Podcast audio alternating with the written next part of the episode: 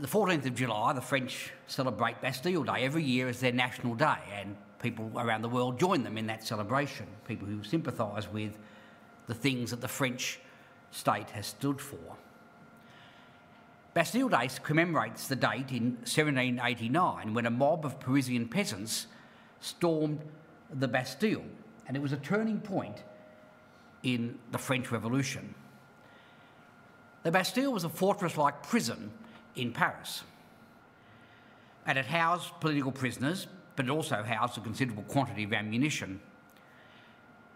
It was a symbol of the absolutism of the French establishment and therefore of everything that the revolutionaries were opposing in France at the time. Now, as it happens, there were only seven prisoners in the prison on the day it was stormed, but it was the symbolism of the event rather than the substance that seared that date into the consciousness of the French and indeed of many other people since then. Indeed, I used to work in a company where every Bastille Day the management team had a special lunch to commemorate Bastille Day, even though it wasn't a French company. It's a date that many people celebrate, not just the French. And that's because the French Revolution is a very significant event in world history. So, just as the storming of the Bastille is a significant milestone in the French Revolution, so the French Revolution is a significant milestone in history. It is generally agreed by historians that modern history covers events in the French Revolution from the French Revolution onwards. And most standard textbooks of modern history, particularly those used in high school study of modern history, commence with the French Revolution and the events that led up to it. And that's significant because all events, of course, happen in the context. And the French Revolution is no exception. It developed within a context in the decades leading up to 1789, several developments arising from the Enlightenment culminated in the tumult which consumed France from 1789 onwards. In 1762, Rousseau published his book titled Social Contract. And in Social Contract, Rousseau claimed that man is born free, but everywhere he is in chains. And those, that idea and similar ideas inspired men in various places to rise up in support of political and civil liberty. In 1773, there were several oppressed groups in southeast Russia who rebelled against their Russian overlords, and they were very brutally suppressed. And in 1776, more familiar perhaps to us, the revolutionaries in the 13 British colonies along America's east coast issued their Declaration of Independence, which initiated a war of independence, which culminated in the defeat of the British and the establishment of the United States of America in 1783. Now, because France and Britain had been traditional enemies, we of course have lived in a century where France and Britain have tended to be friendly. But that's actually the exception over history. And certainly up to the 1780s, France and Britain had been traditional enemies. And the French were therefore were very sympathetic to the American revolutionaries. And many Frenchmen served with the revolutionary forces in America.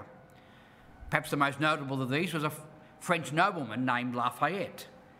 And although of noble birth, Lafayette returned to France imbued with liberal views which he picked up from mixing with the revolutionaries in America.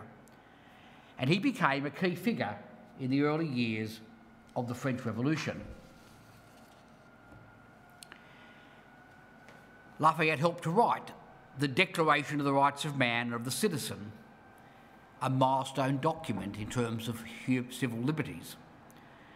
In that task, he was helped by his American friend, that very prominent American revolutionary, uh, Thomas Jefferson.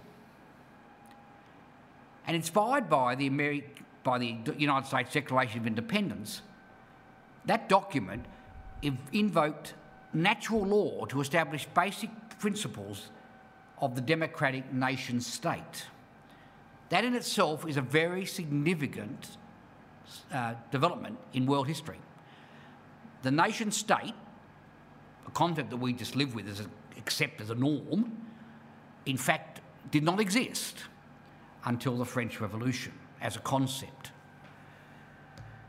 And the principles in that document are at the heart of many debates about human rights in the world today. It still resonates, and you still will see it reflected in developments in relation to civil and human rights in the world today. Lafayette, incidentally, also advocated the end of slavery, but that was a policy that neither the Americans nor the French were willing to pursue at that time. Now, if the French Revolution took place within a wider a context of wider revolutionary movements, why should it be regarded, as it is, as a watershed in world history? Why is it seen as more significant in terms of world history than, say, the American Revolution? Well, as we shall see later as we proceed tonight, there is a key factor in the French Revolution which marks it out as different from other contemporary movements that prompted political and civil rights. And the significance of the French Revolution in terms of history can be seen in the way in which it is described by many historians. One writer has very pithily summed up the significance of the French Revolution. The French example inspired hope of liberty around the world. It wasn't just an influence in France, it ignited interest in liberty well beyond the borders of France. For many years, the standard textbook on the subject was Thomas Carlyle's The French Revolution. Brother Peter tells me that some of his sons have been studying the French Revolution at school. They will be pleased this book is no longer considered standard reading um, for that course because it's pretty heavy going. Having said that, it's heavy going because it's exceptionally comprehensive. And it is still in print because it is a very good record, albeit rather detailed. Carlyle, who was Carlyle? He was a Scottish philosopher and writer who turned his back on Christianity and rejected Christianity in the 19th century, which is a pretty radical thing to do in the upper class in Britain at the time. And his book, The French Revolution, was published in 1837 and, as I said, remains in print today. It was, in fact, this book which inspired Charles Dickens to write his classic work, The Tale of, Tale of Two Cities. No less than seven times in this book, Carlyle uses the language of earthquake to describe the effects of the French Revolution. And the following are just five examples. He speaks of a horror of great darkness and shakings of the world and a cup of trembling which all nations shall drink. It's quite biblical language, isn't it, for a man who turned his back on the Bible? He refers to the Sansculottic earthquake. Now, there's a word you don't use every day, Sansculottic. Sansculotte is the term that was used to refer to the lower classes in France because they wore trousers. It's a very radical idea they wore trousers rather than the silk culottes or knee breeches of the upper classes. So, of course, the Sansculottic earthquake is the earthquake triggered by the lower classes. Referring to the early stirrings of revolution, he wrote, Hope ushers in a revolution as earthquakes are preceded by bright weather. You don't know whether that's true, but scientifically, but he said it and he invoked the idea of the earthquake. Speaking about the turmoil that emerged from the revolution, he exclaimed, How is our bright era of hope dimmed and the whole sky growing bleak with signs of hurricane and earthquake? As he described the way the French Revolution descended into anarchy. And writing of the demise of the monarchy, he spoke of the earthquake of insurrection. And as we said, there are other examples where he uses that very word earthquake to describe the French Revolution. Now, when Thomas Carlyle in 1837 employed this metaphor of an earthquake to describe the French Revolution, he was following in the footsteps of earlier commentators. As early as 1790, Edmund Burke, another significant thinker of the day, used the term earthquake when reflecting upon the impact of the French Revolution and its potential to destabilise not just France but the whole continent. Edmund Burke, writing in 1790, mind you, just in the very early days of the revolution. Many parts of Europe are in open disorder. In many others, there is a hollow murmuring underground. You can hear about the, you can feel the idea of the tremor coming out, can't you? A confused movement is felt that threatens a general earthquake in the political world. Already, confederacies and correspondences of the most extraordinary nature are forming in several countries. In such a state of things, we ought to hold ourselves upon our guard. And they were very nervous in the 1790s, especially in England, that these things would spread across the channel and destabilise their country as it was destabilising the rest of Europe. A few years later, Friedrich Schlegel, writing in Germany in 1798, also used the word earthquake when referring to the French Revolution.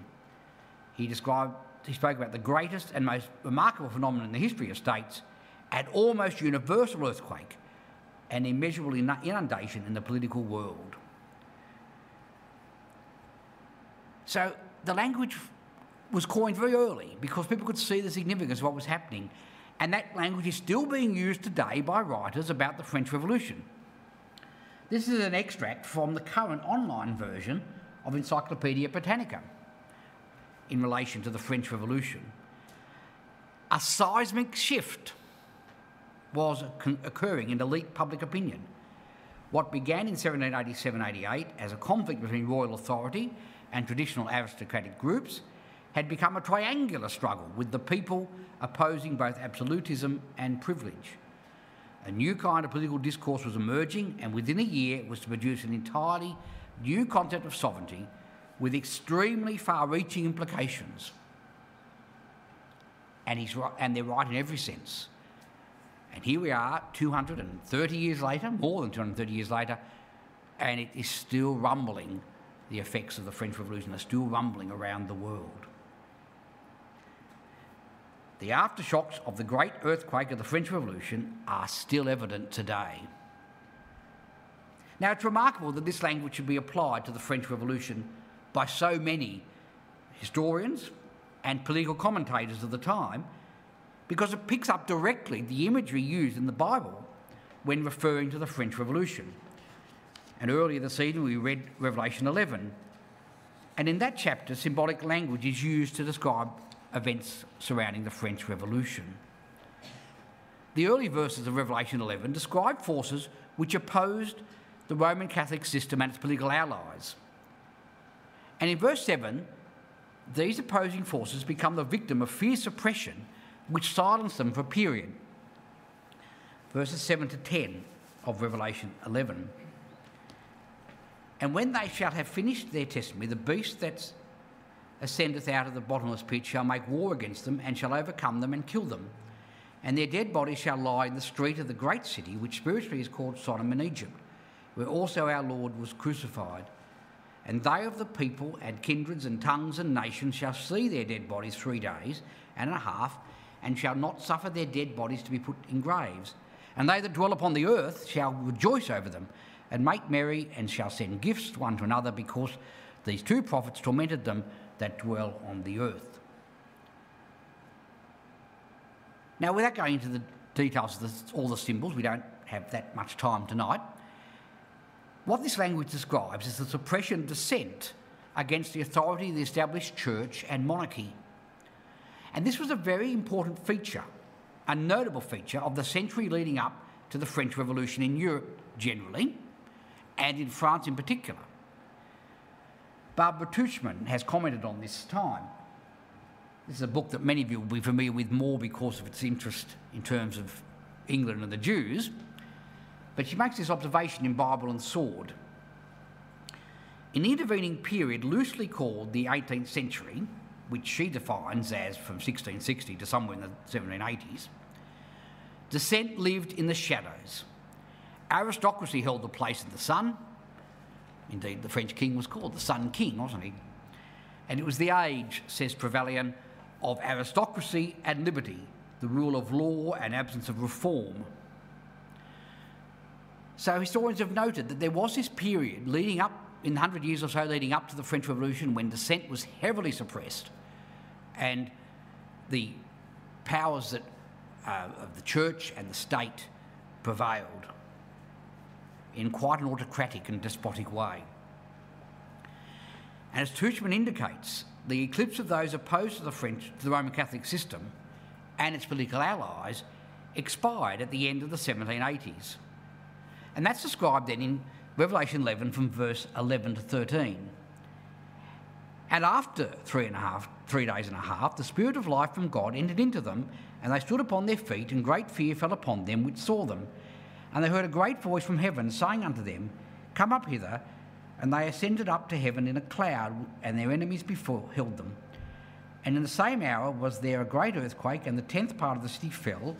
And in the earthquake were slain of men seven thousand, and the remnant were affrighted and gave glory to the God of heaven.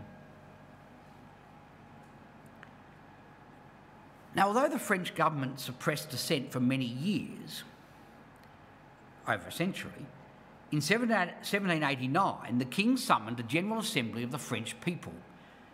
Known as the Estates General, that was effectively the Parliament of France. But the Estates General had not met since 1614.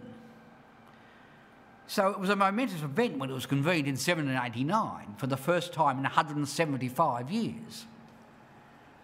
And the prophecy refers to this in the symbolic language of verse 12 when it says, A great voice from heaven, that is, from the political heavens, indeed the king himself, said unto the people, Come up hither. Now, the Estates General, this pseudo parliament for France at the time, the Estates General was comprised of three estates or groups. The first estate was the clergy, which in France meant the Roman Catholic clergy only, certainly no Protestants. The second state was the nobility or the aristocracy. And the third estate was the rest of France. If you weren't a clergyman, you weren't an aristocrat, you were in the third estate. The common people. So, amongst the common people, which of course were the vast majority, there were those who opposed, who opposed the church and aristocracy. When these commoners gathered in Paris for the meeting of the States General, in the language of verse 12, their enemies in the first and second estate beheld them. The people who didn't like them came face to face with them, which was a pretty rare event, given they hadn't met for 175 years. And their enemies beheld them. Now, why did the king call upon this group to meet. He summoned the estates to meet to try to resolve the impasse that had emerged in the government of France at the time, especially in relation to its financial woes. But he quickly lost control of events after he summoned and brought this group into being. Traditionally, each of the three estates exercised one vote in their deliberations so there might have been a vast number of people in the room, as it were, but they voted by group. So you always had only three votes. No regard was given to the number of votes each group represented. So, of course, the first and second estates, the clergy and the aristocracy, could always outvote the third estate by two to one, even though they spoke for an infinitesimally small group of people and a very privileged segment of society and the third estate represented the vast majority. Well, in 1789, the dissenters had enough of being silenced and they refused to be overridden. And having enjoyed some initial success, they craved more and more power. And over the next few years, the situation in France became more and more fevered and more and more chaotic and quickly descended into anarchy. Now, we don't have time to review tonight all the events and the vicissitudes of the revolution. As we've seen, whole books have been written on the subject. What we wish to do, however, is to demonstrate how the language of verse 13 was reflected in the events as they transpired. So look again at verse 13. And in the same hour there was, there was there a great earthquake, and the tenth part of the city fell. And in the earthquake were slain of men seven thousand, and the remnant were affrighted and gave glory to the God of heaven. So the first thing we note is the reference to a great earthquake. Not just an earthquake, but a great earthquake. As we've seen, earthquake is a term which historians and political commentators at the time used to describe the French Revolution. Now, this is the second of three great earthquakes recorded in the book of Revelation. In Revelation, the term great earthquake is reserved for events of the greatest magnitude in the outworking of God's plan and purpose as outlined in the book of Revelation. So the French Revolution is not just a key milestone in history, as it is, it's a key milestone in the development and outworking of God's plan and purpose. The world order that existed up to then was being overturned, was completely overturned. After Napoleon, there were efforts to restore the old order, but the changes initiated by the revolution could not be permanently reversed, and the genie was out of the bottle and could never be put back in. Try as they might through the 19th century to reverse it, it kept failing. The efforts to suppress what had happened kept failing. Now, what made this revolution different from, say, the French, the American Revolution, is that it was not just a rebellion against the forces of the king or the government. A key target of the revolutionaries in France was the power and authority of the Roman Catholic Church. In his book on the French Revolution, Hilaire Belloc, which many of you will perhaps recognise more for his witty and humorous verse, but in fact was a very fine historian and author in, in his own right. In his book on the French Revolution, Hilaire Belloc summed up the hostility of the revolutionaries toward the Roman Catholic Church. He describes it as an attempt to destroy the Catholic Church. The story of the relations between the revolution and the church, though wild and terrible, is simple. It is the story of mere persecution culminating in extremes of cruelty and in the supposed uprooting of Christianity in France. The Orthodox clergy were everywhere regarded by this time as the typical enemies of the revolutionary movement. They themselves regarded the revolutionary movement by this time as being principally an attempt to destroy the Catholic Church. It was the antipathy of the French Revolution for both the civil and religious establishment in France, which marks it as differing from other contemporary movements for freedom and civil liberty. It also sets the scene for the judgments against the Roman Catholic system and its political allies, which flowed from the revolution and from which the Roman Catholic system has even not yet fully recovered more than 230 years later, although it has recovered to a significant degree. In Revelation 11, verse 13, the earthquake spoken about is said to afflict the tenth part of the city. The word city applies to the Roman Empire, and that can be demonstrated from historical sources. And the tenth part that was afflicted was France. Now, you could easily say, well, you could say anything you like, really. You know, pluck a, a name out of, out of the air if you want and apply it to the symbol because it suits what you want it to say. But that interpretation, in fact, predates the French Revolution. That this was the meaning of the prophecy was appreciated by Bible students long before the French Revolution took place. In 1687, so more than 100 years prior to the French Revolution, a man named Pierre Jurieu wrote these words, obviously a French commentator. What is the tenth part of the city that which shall fall? In my opinion, we cannot doubt that it is France. This kingdom is the most considerable part or piece of the ten horns or states which once made up the great Babylonian city of Rome. So, 100 years before these things took place, he could see the relevance of them to, to France. The feature of the revolution which verse, to which verse 13 draws attention is the fact that 7,000 men were slain. Now, anyone who knows anything about the history of the French Revolution will think that 7,000 is a gross understatement of how many died. And indeed it is. It would be a gross understatement. In the Reign of Terror alone, and the Reign of Terror lasted for just under a year, in 1793 and 1794. In the Reign of Terror alone, in that less than one year, at least 17,000 people were killed. And vastly more were killed during the course of whatever years you decide to define the revolution as occupying. We need to remember, however, that this prophecy is a symbolic prophecy. It's a prophecy of symbols. And so we should seek a symbolic meaning for the statement. It's not a literal tally of the dead, it's a symbolic statement. The way this verse is translated in most Bibles masks what the text, text is trying to tell us.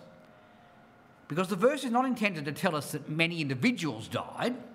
That's a true statement, but that's not what it's trying to tell us. Rather, that a vast number of types of people were slain or eliminated. If you've got an authorised version in front of you, you'll note that the authorised version margin and a few more recent translations reflect better the true meaning of the phrase. So, Robert Young, killed in the earthquake were names of men, 7,000. Rotherham, slain in the earthquake, were names of men, 7,000. Diaglott were destroyed, 7,000 names of men and the AV margin in the earthquake were slain, names of men 7,000. So the prophecy is telling us that many titles would be eliminated by the revolution rather than specifically individuals. And so it was that the aristocracy and their titles were abolished. And the clerical system, of which the Roman Catholic system was, of course, the embodiment, was suppressed. And their titles weren't respected either.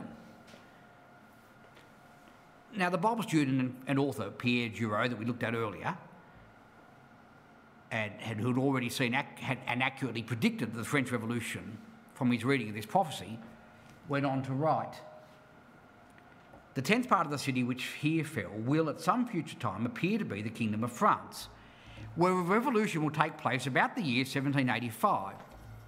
this is being written in 1687. So he didn't do too badly with his guess of the date, and a separation from the papacy follow when the names of monks and nuns, of Carmelites, Augustines, Dominic- Dominicans shall perish forever, and all those vain titles and armorial bearings will serve for ornament and pride shall vanish, and brotherly love make all men equal. Well, it didn't quite work out like that.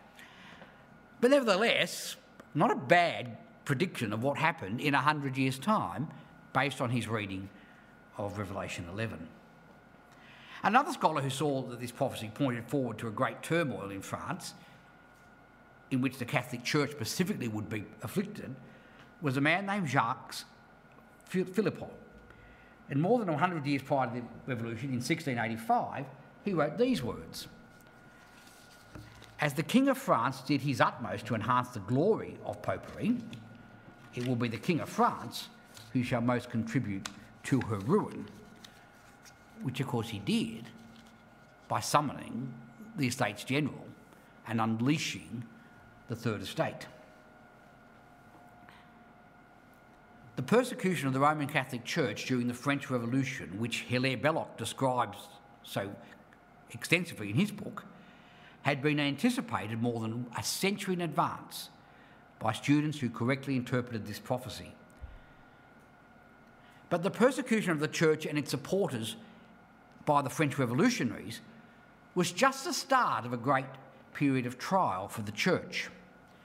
If we turn now to Revelation 16, one of our readings for yesterday, we have a chapter which describes the pouring out of seven vials or bowls of judgment. And this imagery of bowls uh, of judgment, or vials of judgment, extends what is written about the French Revolution in Revelation 11. The seven vials or bowls of judgment described in Revelation 16 take us from the time of the French Revolution up to until our time and even beyond our own times to the return of Christ. Up to and beyond, indeed, the return of Christ to the earth. The first vial of these seven vials is described in verse 2 of Revelation 16. And the first angel went and poured out his vial upon the earth, and there fell a noisome and grievous sore upon the men which had the mark of the beast, and upon them which worshipped his image. This vial is another reference to the French Revolution and confirms it was the start of a great period of turmoil for the world. And you'll note through the symbolism of the verse that it highlights how, in particular, the revolution inflicted suffering upon the Roman Catholic system and its allies. Now, again, we don't have time tonight to expound each of the vials in detail, uh, but we will make the point that vials 2 to 5 involved judgments upon Catholic forces in which the French were involved in the years following the Revolution. Out of the turmoil of the Revolution emerged a towering military and political leader. Not towering in a physical sense, of course, he was a rather short man, but towering and dominant in terms of his military and political impact Napoleon Bonaparte. And he was the instrument of many of these judgments as summarised, uh, many of these vial judgments as summarised here in this chart in very high level terms. The second vial, the sea war against Europe, which of course involved um, Britain particularly, against the French. The French campaigns in North Italy, which were very significant in terms of unleashing forces which led to the unification of Italy in 1817. The fourth vial, the French campaigns against Austria, which led to the overthrow or the, the, the demise of the Holy Roman Empire after a thousand years. And then, of course, the French campaigns against Rome, which again kept rolling on. Many of these judgments, the effects of them kept rolling forward in through history as well. They don't just, although I've given nominal years there, the effect of them continues down through the centuries, and, and particularly, as you can see from two of them, and indeed the one with Austria, had very significant impacts on the reunification of Germany and of Italy, uh, which took place in 1870.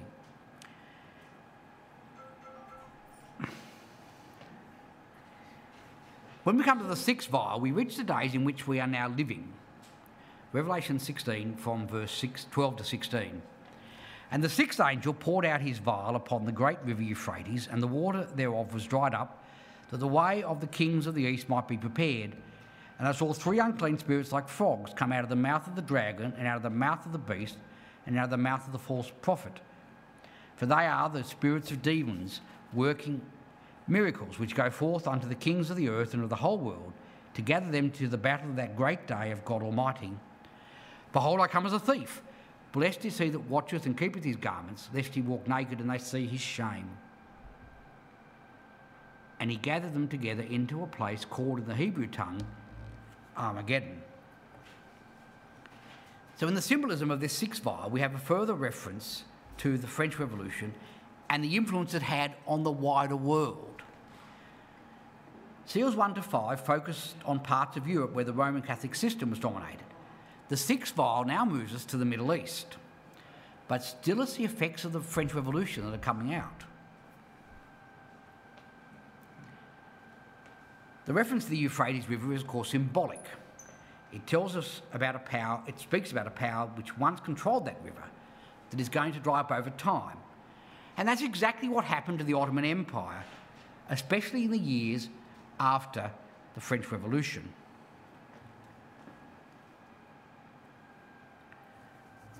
And the decline of the Ottoman Empire was a notable feature of particularly the 19th century. It started before that, in the 18th century, really, but they reached their, their biggest ascent in the 17th century.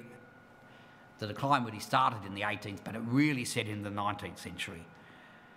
And the Ottoman Empire declined progressively as more and more people of the empire, people they'd oppressed, threw off the shackles and strove for independence from their Ottoman overlords. Many of these races that they had, had been dominated by the Ottomans in their empire were inspired by the spread of ideas of freedom arising from the revolution in France.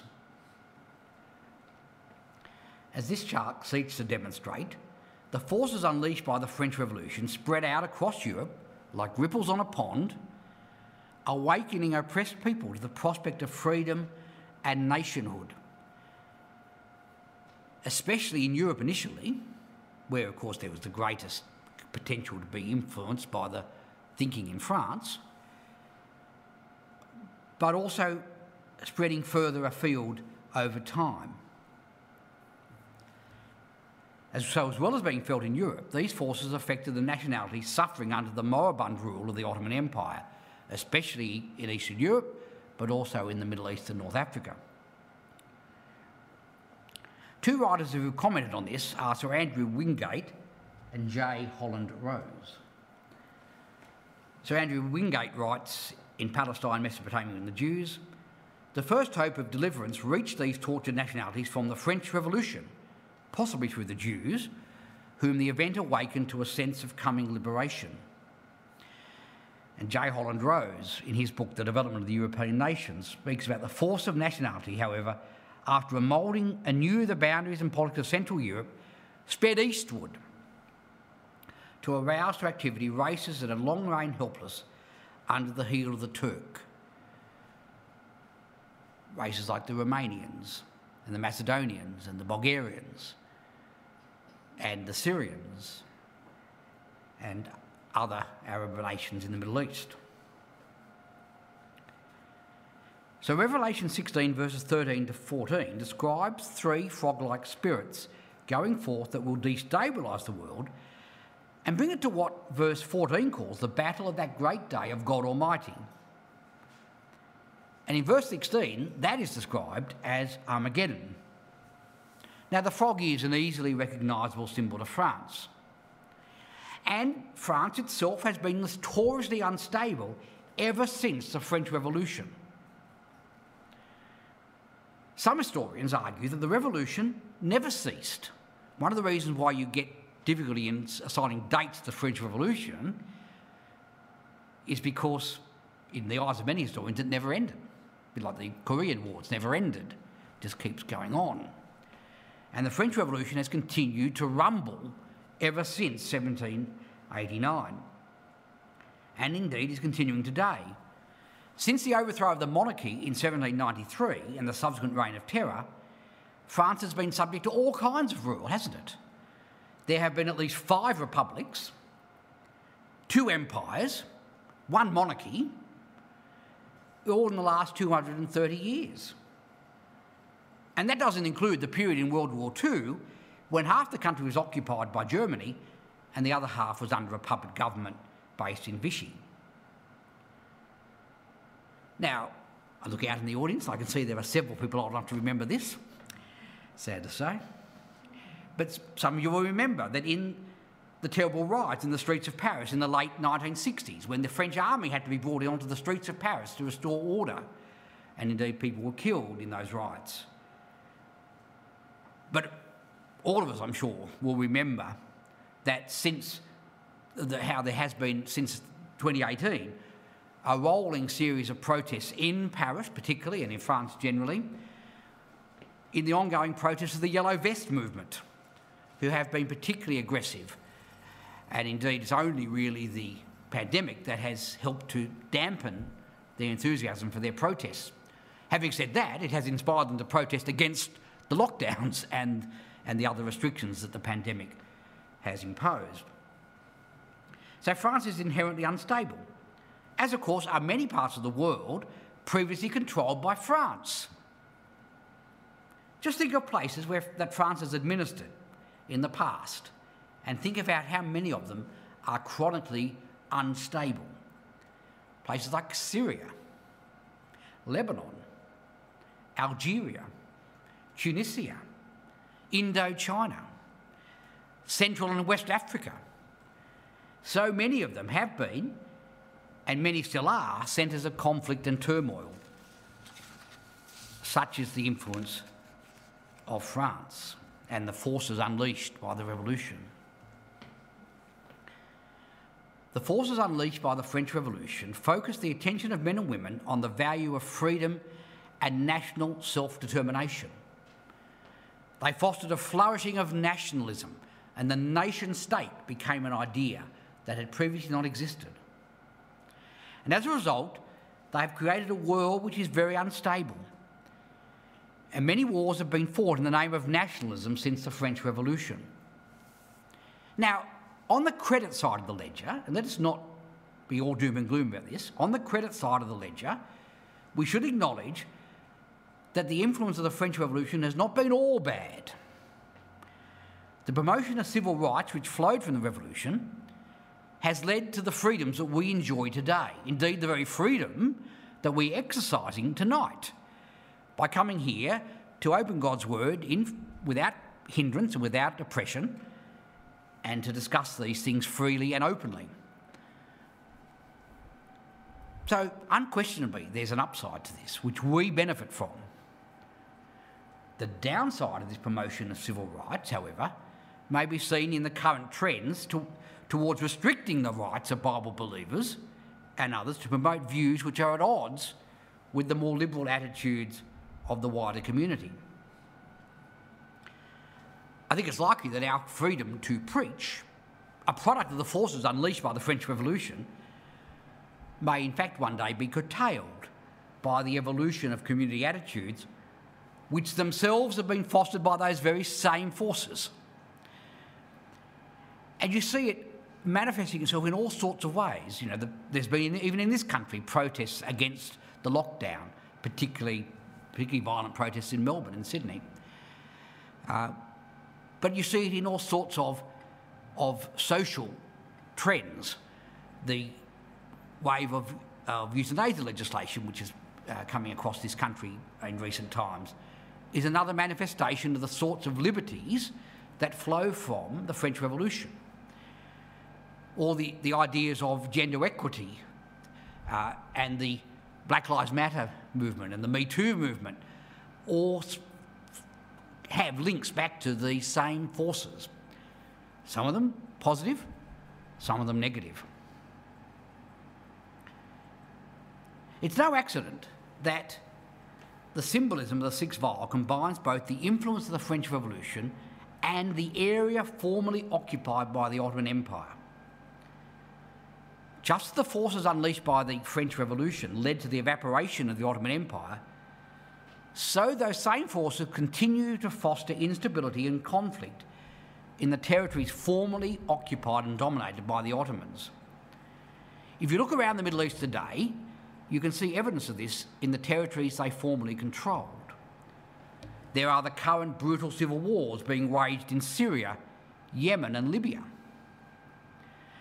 There are, there are those dysfunctional states like Lebanon and Iraq, completely dysfunctional. There are the unresolved yearnings of the Kurdish people, which no one seems to want to solve. And of course, there are the tensions between the Israelis and the Palestinians. Two nations, both claiming the same land as their homeland, both claiming the same city as their capital city. I think it's more than just ironic that the forces unleashed by the French Revolution have inspired both Zionism and Palestinian nationalism, thus ensuring that there is constant and irresolvable tension in the Holy Land. The forces unleashed by the French Revolution continue to rumble and rattle the world like aftershocks of a great earthquake. They will continue to do so until the nations are drawn into the battle of Armageddon. That is surely the message of the sixth vial in Revelation 16. So, as we observe the world today in 2021, whether we look locally at the civil issues and the social issues in, in this city, in this state, whether we look internationally, we can see these things being worked out before our eyes. Well, that being so, then, we need to heed the message of Revelation 16, verse 15. Behold, I come as a thief. Blessed is he that watcheth and keepeth his garments, lest he walk naked and they see his shame. Well, it's all very well to recognise that Bible prophecy predicted the French Revolution and that it predicted its ongoing influence down to our own days. Having recognised these things, we need also to take on board that those, things, those events confirm that the Lord Jesus Christ will soon return to earth to re establish God's kingdom on earth, to reign over a world at peace, when the turmoil that currently characterises this world will be brought to an end. If we wish to survive Armageddon and play a part in the kingdom of God, soon to be established, we need to heed the words of verse 15. We need to make sure we are ready for the coming of Christ by covering our nakedness. How do we do that? We do it by putting on Christ through baptism. So each of us needs to consider our position as a matter of urgency, whether we're baptised or not, that we are ready for our Lord's return because the signs tell us that He is at the door.